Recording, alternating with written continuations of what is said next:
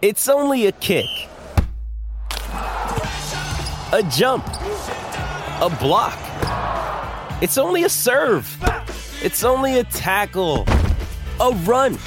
It's only for the fans. After all, it's only pressure. You got this. Adidas.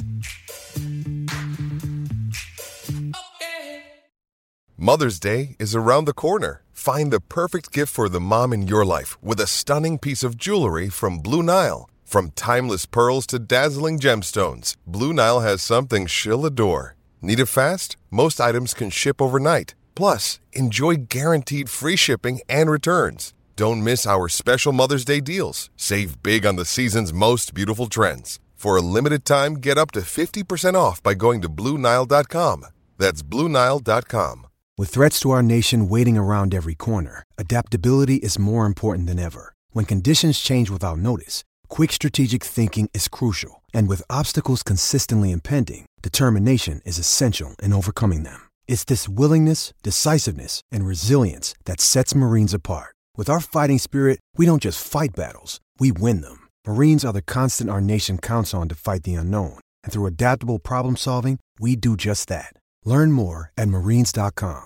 Yeah, there should be some passion. This doesn't have to be boring. Boring, boring. You couldn't get bored by baseball. Hey, one thing the game needs is more people like you. You, you. Still have grown men run around tight pants. It's Mookie Betts. It's Daniel Bard. It's Steve Aoki. There's Saltalamacchia. This is Brock Holt. Hey, this is John Lester. Baseball is baseball. Baseball isn't boring. Welcome to Baseball Isn't Boring. Here's your host, Rob Radford. All right, well, if there was ever a week that proved that baseball isn't boring every single day of the year, uh, it is this week, the week of the winter meetings. And this is, I am phrasing this at hand as the ultimate winter meetings primer because I can. So there you go. Thank you for being an enormous part, fifty percent of the ultimate winter meetings primer. It's going to be a good week though, man, isn't it?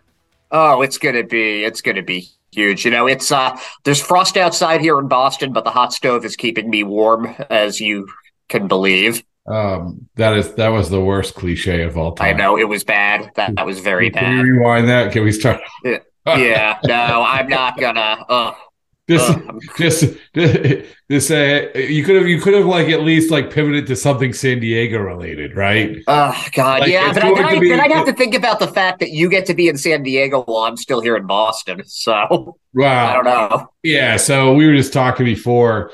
The great thing about you know this time of year, early December, is that it really is. There's a lot going on, and, and you know we went through of all November, and we did these podcasts, and we we love the rumors, and we we love the trades, and we uh, trade proposals, and everything else.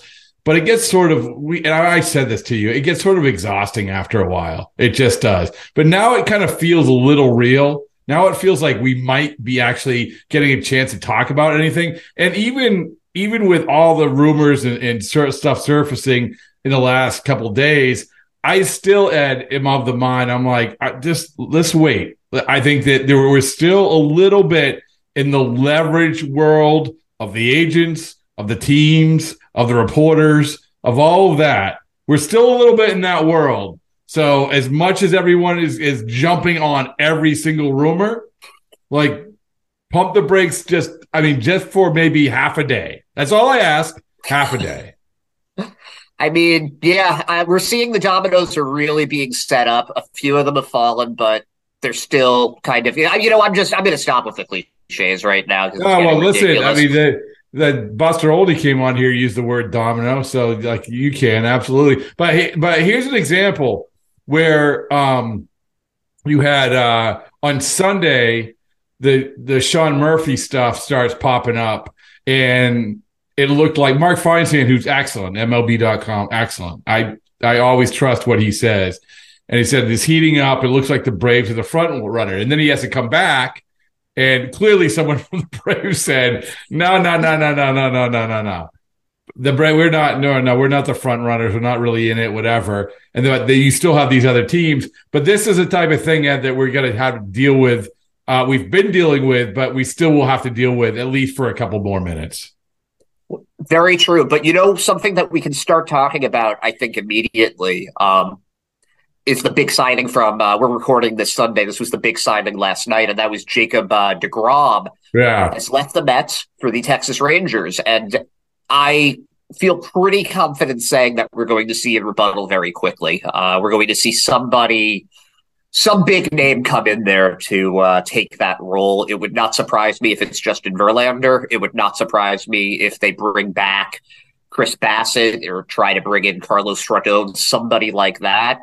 But that was the that was the first major move. We saw Jose Abreu go to Houston, and that was pretty big. That's one of the better. But that was, but, but Ed, that that was, and you're right on. I mean, when you want to use the word domino, if we could put someone's face on the domino right now, it'd be Jacob deGrom. It wasn't Jose Abreu, no. Because like what was oh there goes the first base slash D H market. No, yep. Maybe what Jose Abreu did for me was once again showed you what we were sort of getting a feel for, which is there's going to be a lot of money out there, and these guys are going to probably, all the projections that we had are probably going to be a little bit lower than we thought. That's what the Abreu thing, but DeGrom you, is a great point. It's a great jumping off point for this entire conversation, or one of them, which is, you know, now what for the top of the rotation market? Uh, start, I'm sorry, starting pitching market, right? Yeah. It's Verlander, it's Rodon, and it's everybody else after that. And I like I like Chris Bassett. I think he's the most reliable option. But if we're looking at pure talent for the top two, it's Verlander and it's Rodon. And it's going to be very interesting seeing who's pursuing them and what kind of a deal they get.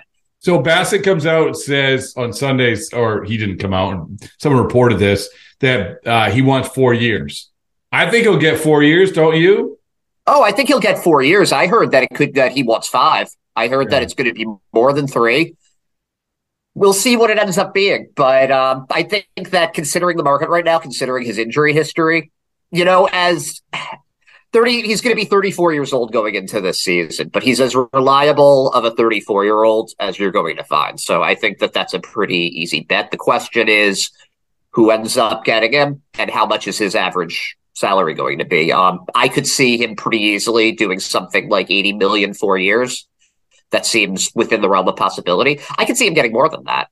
Mm. You know, it, the one thing is, is that I don't think the DeGrom thing, why it is a domino.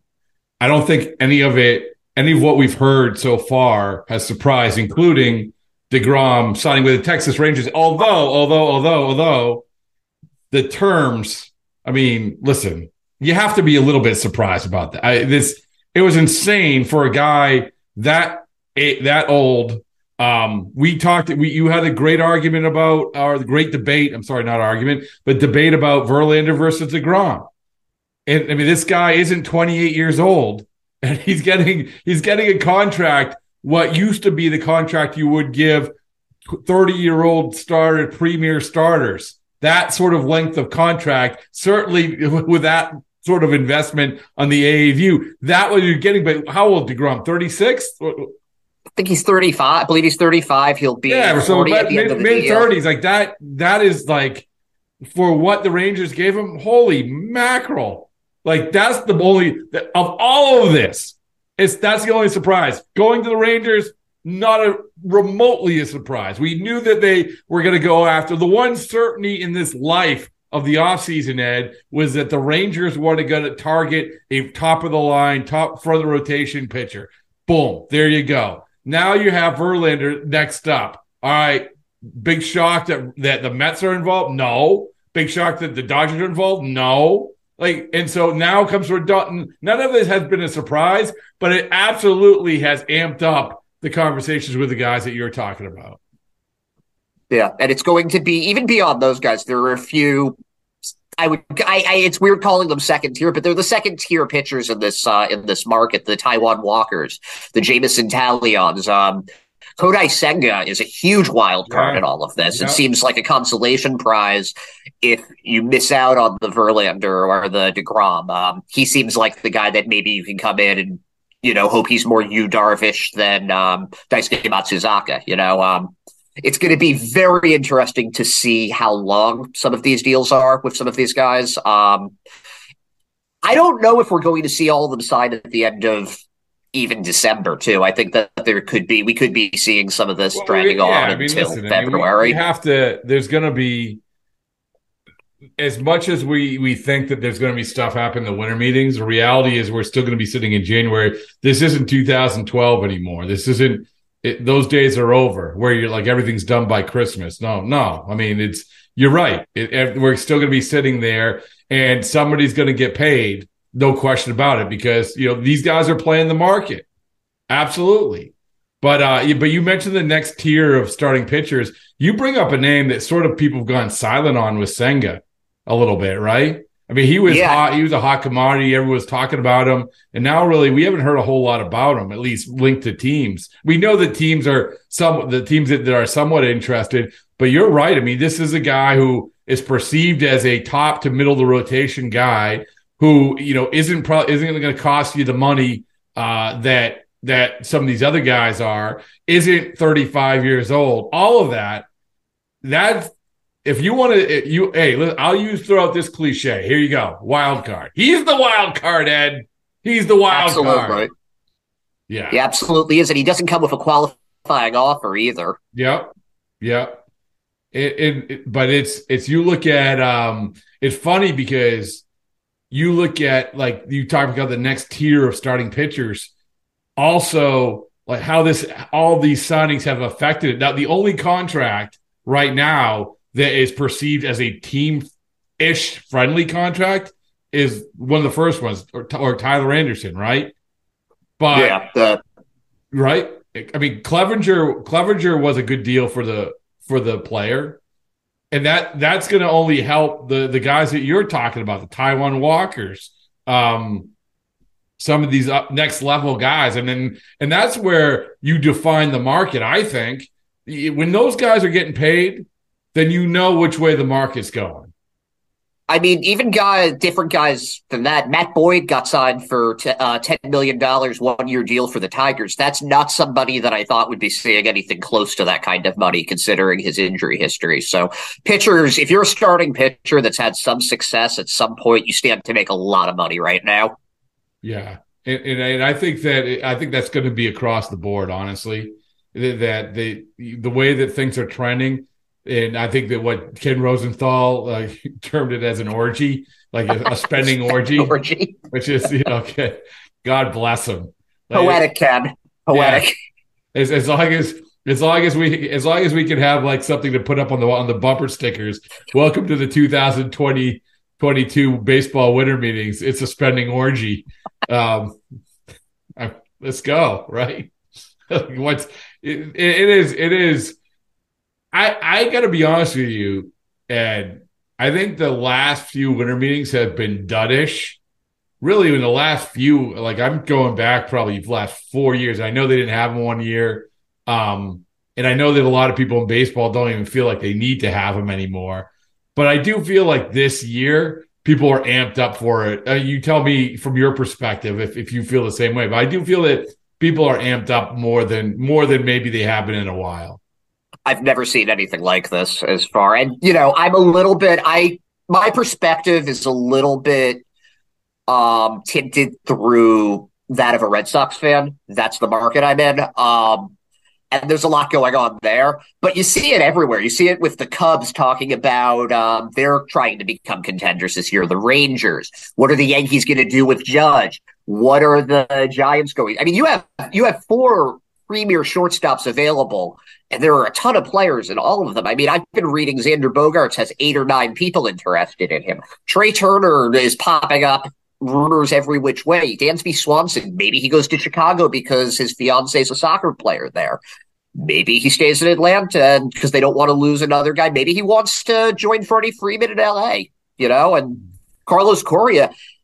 That it's weird how quiet that's been on him. It's the oh, only yeah. first team I've heard li- linked to him is uh, is the Twins, and he's the youngest and argu- very arguably the most talented of all four of them. So there's there's just a lot of intrigue. I think some of it is because the top of the market is so top heavy, so there aren't as many fallback plans if you don't get that main guy that you want, at least outside of the shortstop position. but it's it's very it's feel it feels the intensity feels higher than I, I can recall it being in a very long time. So as we were taping this, uh, it was just announced Fred McGriff was elected to the Hall of Fame. Good for Fred McGriff. Look at oh, you all I'm right? so happy to hear man, that. Yeah, never, I am. S- man, you almost pulled a muscle celebrating there. What's going on? I, How do you not love Fred McGriff? How can you oh, not be rooting I mean, for the guy? For no other reason, he's he was part of the greatest baseball, the second greatest baseball commercial of all time, Tom Emanski, which is well before your time. You know the Tom Emanski? Well before.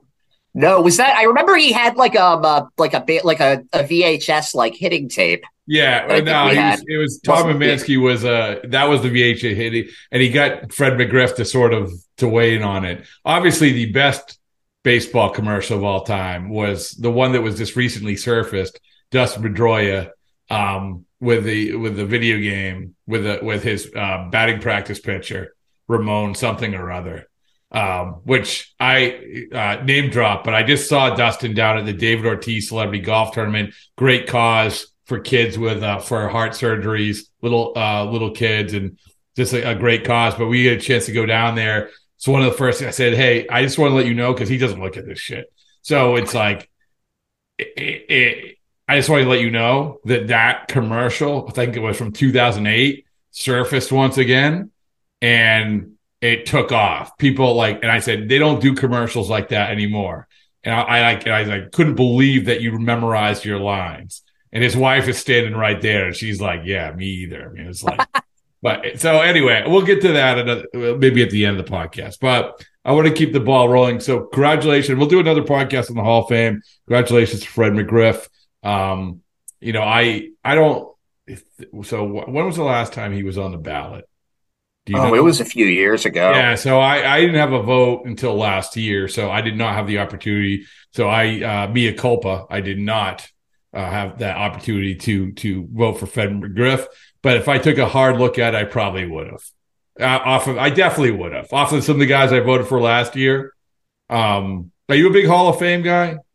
I, I I like talking about it. I was talking to my uh, to my dad about it the other day, and he was kind of comparing him a little bit to Eddie Murray and how Eddie Murray was a no-brainer, so he didn't entirely understand why uh, it was taking so long for McGriff. So, can I get? Let me give you my. my baseline where I start the conversation for position players. Now, this isn't the be-all, end-all, but the baseline is, and I, I'm going to look at uh, McGriff up, but um, the baseline is to show dominance in an era, look at the top ten or top fifteen votes, how many times they finish in the top or top top ten or top fifteen. And people immediately say, or some people say, oh, those are writers who vote. Listen, if you're as, as screwed up as the writers can be, if you're finishing in the top ten or top fifteen, you had a dominant year that year. Fact, right? I mean, you yeah. had you had like a premier year that year. So if you do it that way, you don't have to rely so much on how skewed the stats are with the steroid guys. Or Jim Rice was the perfect example of this. I mean, I think six times in ten years he finished top five M V P. He's dominant. That shows you me how do- reminds us of how dominant he was. Um, and I bet Fred McGriff was right up there. Now, he had some longevity, sure, you know, that helps. But I, I don't want to get off track. We'll do another Hall of Fame episode. But uh, a, a team that Fred McGriff – so here's the thing. I was going to do an awful segue. I'm not going to even skip that. Um, you had mentioned Aaron Judge. I did.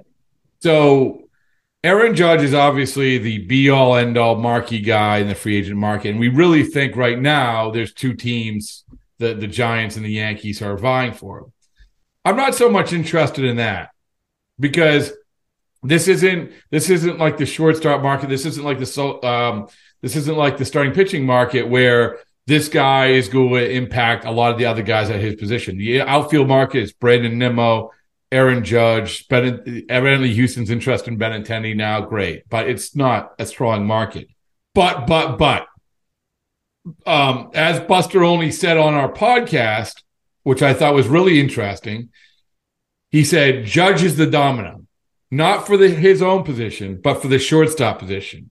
And how what he feels is that the Yankees have it locked in, where if Judge signs for the Giants, their immediate plan B is going to be sign one of these shortstops, which I, uh, we don't hear a lot of that, right? We hear a lot of these other teams. Now, so bear with me, Ed, where you can have that scenario where Judge signs and he's the one that pushes the market, shortstop market.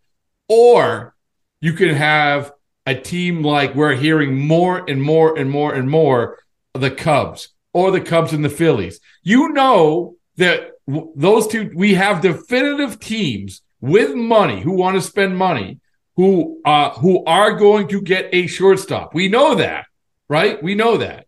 Oh, yeah. So one of these things is going to push the shortstop market. What your my first question to you is, what is your take on that Judge um, Judge scenario?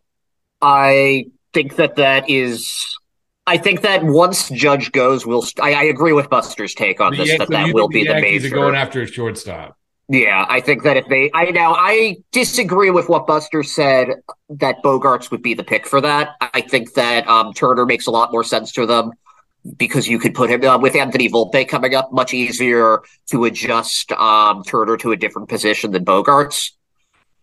That being said, it makes a lot of sense as a backup plan. If you miss out on Judge, they need to make a splash and they need to replace his bat as best as they. You can't you can't replace Eric, sixty-two home runs and whatever else he did. A, what was it, like a ten point one WAR yeah, or something? Well, there's no, right. There's, that's the problem. Is that there's no other path unless you're trade making a trade. And I don't think they want to do that. They have some good guys coming up, Volpe being one of them. But I don't know if there's a path to finding the guy that is going to be uh, – and we had Keith McPherson on from W F A N. Buster said this. This is the guy. This is the this is the the guy. This is the guy with the name on the back of the kids' jerseys. This is the, you know, a captain, maybe not captain, but this is the, the captain-ish guy. You need to find that next guy. And these shortstops, that's the only place you get in the free agent market. This, especially this year. Usually that's true also, but especially this year, the drop-off from the shortstops to the next best offensive players. Like you said, there's Nimmo. You know, beyond that. It feels that, like Nimmo is Nimmo's just going to land in Toronto. I just feel like Nimmo is like, it's like a foregone conclusion. It makes too much sense. It really does, especially after that. We talked about this last week with um, the Teoscar Hernandez trade, but it just it makes too much sense. So yeah, I mean, the it, it's not a good market to lose a marquee hitter like that in, and you can say the same about any of the teams potentially losing their shortstops too. You know, the Nationals, the uh, the Red Sox, the um, the Dodgers, even the Braves. It's I guess the Braves have some young guys like uh, Grissom that they could put there, but it's still. It's just very hard to lose a hitter like that in this market. It's very yeah, difficult and, to replace them. And I, and I think that Buster had a great point. He said this is the first time, maybe well, ever, I don't know, but that that the the team, the Yankees being the team, needs the player more than the player needs the team. Like, and th- that's undeniable. Like I said, we had Keith on, and and he said the same thing. I mean, this guy is the be all end all to that franchise, and so that's. At the same time, you know, in, in the next breath, Buster's saying that, hey, listen, Cashman, Cashman isn't the type he's going to budge off of what he really wants to pay, which, again, leads you to, well, this is the case of the ownership getting involved. That's another dynamic that's really interesting in this market, Ed, the ownership groups, right? Yeah. You have, oh, yeah. You have the Steinbrenner dynamic, not the old Steinbrenner dynamic, the new Steinbrenner dynamic. You know, that would be very different if it was the old oh, Steinbrenner. Well, right? I don't think it would have gotten to this point with Judge. Nah, I don't think so. I don't think, not only would it have gotten to this point, but Aaron Judge would have been signed and Carlos Correa would be playing short. So, and Verlander would have been pitching. So, but it's, you have that. You have Steve Cohen now. When you lose DeGrom, you think he's sitting around saying, oh, no, I get this pitcher coming up in five years. No, no. Verlander. I would not be surprised at all if Verlander, if he doesn't go there, say he ends up with the Dodgers, we'll find out that the Mets offer in some way, shape, or form was actually better. So, so. They're going to be so mad if that does happen after. And I mean, I guess they're relieved with this retrospectively, but I still remember when it was between the Mets and the Dodgers for Trevor Bauer. Um, yeah, and if they right. lose out to the oh, Dodgers again right. for their pitcher. Oh, I forgot about that. The, uh, That they like that uh, his his uh, marketing team basically said he was going to the Mets, right? Yeah, yeah. I can't. I mean, Cohen's going to be. Uh, there's going to be hell to pay if that happens again. Uh, yeah. So, yeah, so you have Cohen. You obviously have the Red Sox dynamic where you don't know how much ownership's going to swoop in and sort of change course with this this waiting game that, that, that Chaim Bloom seems to be playing. You have the Cubs where they all of a sudden say, we're ready to we're ready to spend some money. We've waited a couple of years. Now we're ready to spend the money. And, of course, then you have the Phillies where if you sign Dave Dombrowski to an extension through two thousand twenty-seven, you know he's spending money. He's not signing that unless he say, hey, we're going to keep spending money. And you, you then, of course, you have the Dodgers. The Dodgers and the Pirates. I mean, you have – I'm sorry, the not the Pirates. Oh, well, the Padres are always involved anyway. The Padres, so. Right. Their ownership – yeah, because their ownership group wants to spend money too. It's – I was funny because – I was at the Ortiz event. I was talking to um, some some Colorado Rockies fans, and they were talking about Monfort, and he's talking about the, that dynamic. He's like that that they don't have. They treat it like more of we have this team to make money, which is you can never have. if you're an own, if you're owning a team, like don't expect to make money. Come on, yeah, no. No, I don't think Steve Cohen bought the Mets and was like, this is this is going to pay for my kids' tuition. Yeah, exactly. No. So it's so with that with that shortstop conversation in mind, we talk about this. We've probably talked about this every week. We certainly talked about it last week. Um, has anything changed in your mind of how you feel where these guys – we made our predictions of where these guys would end up.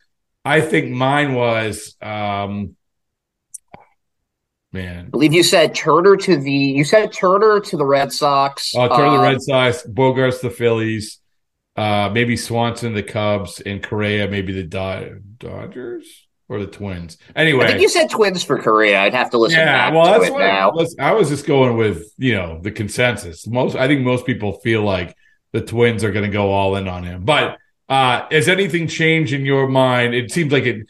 The reports change on a day-to-day basis. Bogaerts is a perfect example of this.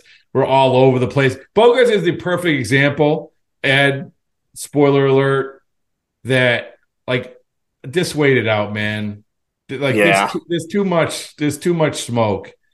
It, it's just, like, it's just, there's too much. Everyone's all over the place, and it feels like, and maybe because we're in this market, it feels like everyone's just trying to get a piece of the pie, and but there's just – You think, do you think that that the Red Sox, as much as like I, I think that they have the reputation of lowballing players over the last couple of years, they, which is true. Whether I don't know if it's reality, that's their reputation.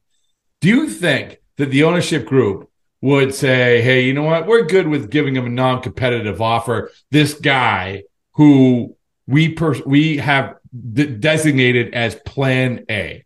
Now, where that competitive offer or when it comes up happens, I don't know. But I can't imagine that that they are dumb enough to say that's our Plan A and then fall fifty million dollars short.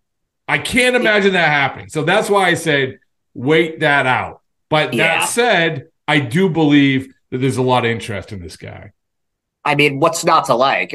What's not to like about any of these guys? You know, these are four. These are four pre. Any of them in any given year could be the top guy at their position. You know, there are years that Dansby Swanson could be. There are years that it could be Bogaerts. Turner's probably going to be any year he's there. Correa was the top option last year. These are just these are very, very good players. I don't so know if we're changed, ever going to see it. Cha- have you changed your predictions? Where are they going to land? Um, a little bit, yeah. I think I said the Dodgers for Swanson last time. I think I'm thinking the Cubs now for him. Honestly, okay. It just makes uh, that makes a lot more sense. You like um, the, the girlfriend soccer player angle. It's too much to get yeah. over.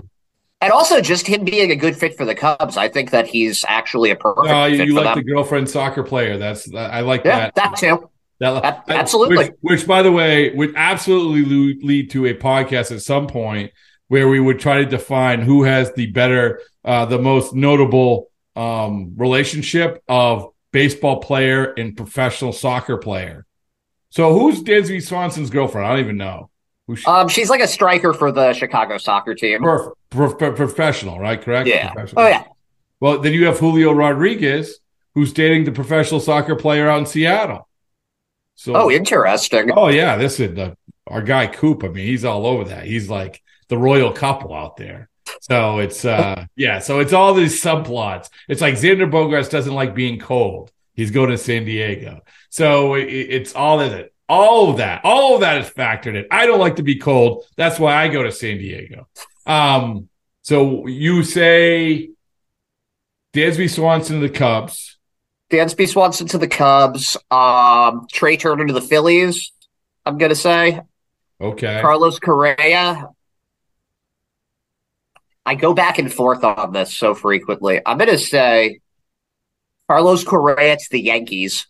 Okay. Ooh. So the Judge is going to San Francisco. I think they lose out on Judge, replace him with Correa. And here's going to be, I think, Bogaerts to the Red Sox, just because I feel like, as you were alluding to, that would make absolutely no sense to tell everyone repeatedly that this is your plan A, this is the guy that you want back, and then to not put in that effort to get him. That looks terrible I for the fans, think, and I, it looks I terrible just, for the players. I just go back to that. I just go back to that, and I, I try to – obviously, these guys are really smart guys.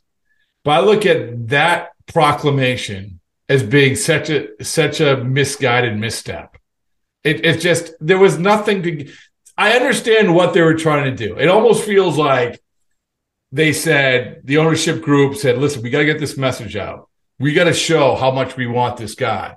So he and how much we're invested in getting this guy. So we are going to designate him as plan A. But there's so many problems that come with that, right? Because if they lose a lot of their leverage, they lose. He knows that he's the leverage. And and as I said before, not that it's, I mean, listen, if whoever plays shortstop, if they produce, and the Red Sox are good, they, that's all that matters for them, ultimately. Right. But perception-wise, it's, all right, Bogaerts is your plan A. Uh, what if you sign Trey Turner even to more money? So what you're telling me is that you paid more money and more years for plan B? Like, yeah, it, wh- wh- how does that make any sense? It's just terrible optics. And I would, I would love to know the conversation that went down before they made this proclamation, before they decided this, because yeah, misguided is the right word for it. Very know, confusing. You know, it, and you know what it reminded me of was how paranoid they were. And I'm not saying like like Chaim Bloom has to has to make the decision to make the trade. Ownership has to sign off. And at that point, Chaim Bloom was hired to do the job. They said, hey, listen, you know what? You do the job. Do what's right. We're going to back you up. But still, when they trade Mookie, there's a level of discomfort. And that's what it feels like. It feels like the business side of it, they understand the potential impact, much like they did with Mookie, where, you know, at that press conference, when the, right out of gate in spring training, they're talking about nine dollars college ticket packages. You know, it's like, it, it's, it's okay. It's, I think I wrote about this. I said, it's okay. It's okay. Sometimes you have to get uncomfortable and make those sort of moves. But this is the same, it reeks to me of the same sort of paranoia about, oh, you know what? We, we, we, we don't want to be perceived as the team that now lost this guy. So, I mean, that's where that's driven from, I think. I mean, you know how, how you stop having that perception? You sign the guy. Right. Right.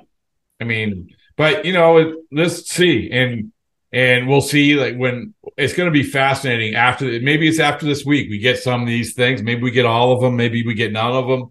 But this is one of the great things about the winter meetings. And we had it, it really is, it, as we said, as you said, there's more excitement around this one than a long time. And I feel, and I feel like there will be more stuff happening. We haven't had a lot of it. We, uh, we had Rich Hill on and we were talking about winter meetings, press conferences, and they always have the stage set up, always ready to go. Like they'll have one for McGriff um, here, probably tomorrow. Good for him. But for guys who were signed, they used to have a bunch of these. It was a big deal. And really, like I remember winter meetings, not, really, they haven't had a bunch of them. I mean, even even remember, like a uh, guy like Jared Saltalamacchia had one. You had um, usually you have some signings and you have press conferences, and we haven't had a bunch of those. So hopefully we have some of those because you always like to see the guy in the new uniform. And yeah, yeah. So so who is? Tell me. Here's your prediction.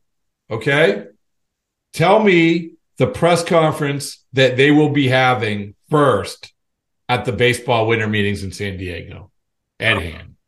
Oh, boy. Um,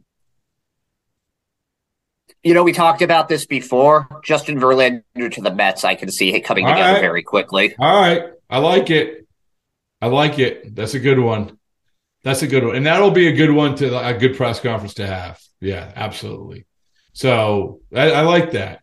Well, it's going to be crazy. It's been, it's been, it's been sort of a kooky, uh, kooky week already. Um, big, uh, well, I guess I can, I can say this uh, on this podcast, because by the time this one drops, the other one will drop. The sister podcast of the, this podcast, the Red Sox centric one that I do, the Bradfo show. Um, Rick Porcello was a big announcement. I know Mets fans will be fascinated by it because he was a big part of that team one year. Oh, interesting. twenty twenty Um, I got also on this podcast on Baseball Isn't Boring, a quick a Baseball Isn't Boring episode where I think we're going to be dropping also on Monday, a Rick Porcello talking about Jake deGrom about, because he obviously was around him. So there was the David Ortiz celebrity golf tournament. Rick Porcello came down from Vermont. And he said uh, some really, really nice things that people at Texas Rangers, Texas Rangers fans are going to want to listen to, because if you want to get to know Jake deGrom, this is a good guy. Rick, Rick Porcello, you're not going to find anyone more articulate, baseball player, so forth and so on. But you want to know what the big news is? I do want to know what the big news is. Okay. He's retired. He's, he, he's officially retiring on the podcast. He's looking into the microphone and saying, "This is Rick Porcello. I am retiring." So... there you go. I know breaking news. That's well. I mean, I, I think like it was interesting. Porcello is a guy, and maybe we could do a whole thing on this. But when we talk about the evolution of baseball and how certain things were devalued that certain guys brought to the table, clubhouse guys were maybe devalued for the sake of guys who had potential, like Zach Eflin. Zach F. I don't want to say he's a bad clubhouse guy, but everyone's screaming and yelling with the Red Sox about, oh, my God, they, they offered the same thing and he went to Tampa. Here's what you should be saying. Thank you, Tampa, for taking Zach Eflin at three years and forty million dollars. Like, what, I what was happening? Shocked that he got that much. Absolutely shocked. And listen, I like sabermetrics as much as the next guy, but that kind of money for somebody that's been hurt most of his career, and they're not arm injuries, I'll say that. They've been knee injuries that have been the issue. But, but that was that was that was a real shock to me. So just, this is this is what I'm saying though, Ed, is that when we talked about, and Porcello talks about this, is that it has gone from results, a results business, to a projection business more than ever before. And Aflin's the perfect example of this. Not only the injuries, but the results. I mean, the results. And when you, it, the ironic thing is that you had two teams looking at it the same way. So that tells you where they're coming from. And I think that Porcello was a victim. Now, he, as he said, he had a terrible year last year, didn't have a good two thousand nineteen year. Um, so it's a results business. Still, still, a guy with his track record you think would get another shot and, you know, or offered another way. Um, but he was never a spin rate guy. His the way that he did things was two seamers, and everyone was devaluing two seamers. So it's kind of an interesting. He's kind of an interesting case of like where baseball sort of took a took a turn where it sort of phased that sort of guy out. Well, can I ask you a question with that, as far as paying guys for results versus potential? Because when I, I when I, what you hear a lot with that is that you you don't want to pay someone for past performance. You want to pay them for future performance. So do you see that as being the reason for that, that the result is the past and you're trying to project for yeah, the of future? Course. Or do you just – yeah. Of course. But do you but see that as, I guess, yeah. No, but this, oh, no, no, go ahead. Let's, be, let's be honest, Ed, that you can say that, but you have to have some sort of performance in the past. You know, it's, so if you have a guy – that's what these contracts are based off of, typically. And if you have a guy who's coming off a year where he has a six E R A, and but oh, listen, no, but we see that his some of his underlying analytics are really, really good, and we think we can turn them around.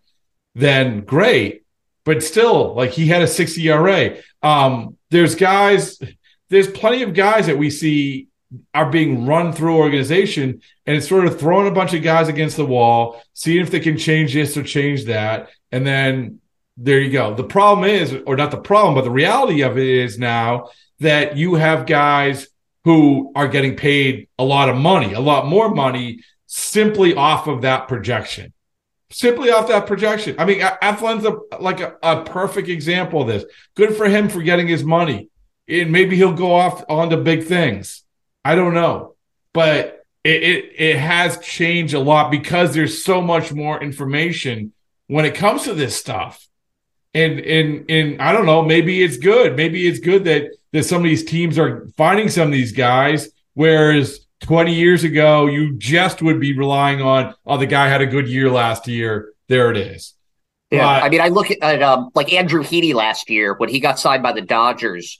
Right out of the gate after he completely bombed out with the Yankees and, you know, had a pretty good year with them. Half a season, granted, he got hurt. They're doing it now with Shelby Miller, um, who I got a major league deal. I was very surprised to see that after he had, what, seven innings with the with the Pirates this yeah. year? Yeah. Um, for those of you that don't know, that's the guy that got that the Braves traded for Dansby Swanson right after he was the first pick in the country. Um So it's just it's just interesting how they do that now. Um, and you're right that, you know, ten years ago, Andrew Heaney might have been out of baseball by now. Yeah, and and and conversely, like you said, you see, you see a guy like Porcello. We saw this coming.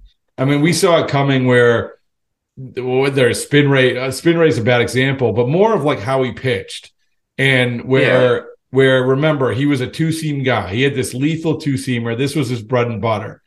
And then everyone was saying, "You no, no, no, no, no, no. That's not how baseball is. It's, it's four seamers up in the zone. Then, then change it. Change the uh, the visual angle with the breaking balls. That's how you have to pitch." And Porcello admits this. He said, "I got caught up in this. I tried to change, and I and covering him, you could see that he was all over the place when it came to trying to figure this out. But instead of just saying that's what I do best, and I think that we have to look at it that." Like we'll say, it's okay if a guy does something really, really well, let him do it really, really well. That's it. So, uh, yeah, I mean, I just, it was, uh, I'm not, it's good seeing him, man, like, because he's been hiding. He's been in hiding. This is the first, everybody at this event were like, this is the first time that we heard or saw Rick Porcello in years because he was building a house in Vermont. So, oh, wow. Like, literally, like, not like hiring someone to build it. Right. Building it. So, Um, but yeah, it was it was a good event again for a good cause. Go to David Ortiz Children's Fund for it's, every five thousand dollars is a heart surgery for a little kid. So why we have a great time, and it was absolutely a great time seeing all these people. Um, so uh, Adam Jones had a great conversation with him, and we'll, uh, we'll drop that all time great, all time yeah, great so, Adam Jones. So we have I did a podcast with him, which I'll drop maybe next week after we clear the winter meeting stuff a little bit. But we talked about the W B C, the World Baseball Classic. Yep. And after you listen to this, Ed is like, you're going to be like, let's go. Give me the tickets. Come on. Oh, like, I'm already hyped for that. I got to see some of the warm-up uh, matches in uh, two thousand seventeen. I saw the Twins spring training roster beat Team U S A before they went on to win the whole thing. It was, it's a lot of fun. I mean, I'm more excited, and I mean, I'm, I'm a little biased, but I'm more excited for that than I am for uh you know, the World Cup for soccer, that's well, for sure. Yeah, this is a whole nother thing. And I look forward to it. And and our guy Coop is already like he loves it as well. And and I talked to, to Adam Jones about it. And like you go when it first started, it was path, it was just it, people didn't want to play in it. And the guys who did play in it got hurt. So you had less people want to play in it. But now because of two thousand seventeen, especially for two, Team U S A, You, with that success, now you have guys understanding this is more like the World. This is basically what M L B was hoping it would become. And I told Jones, I said, listen, that catch, that, yeah. that catch, that catch that he made, I said, rate that catch.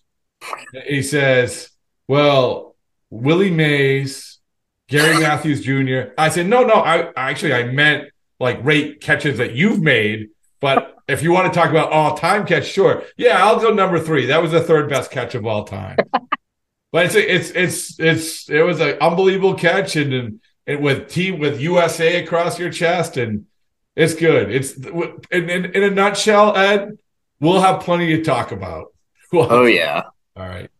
All right. Well, we'll reconvene. Uh, we'll, everybody rate, subscribe, r- leave a nice review.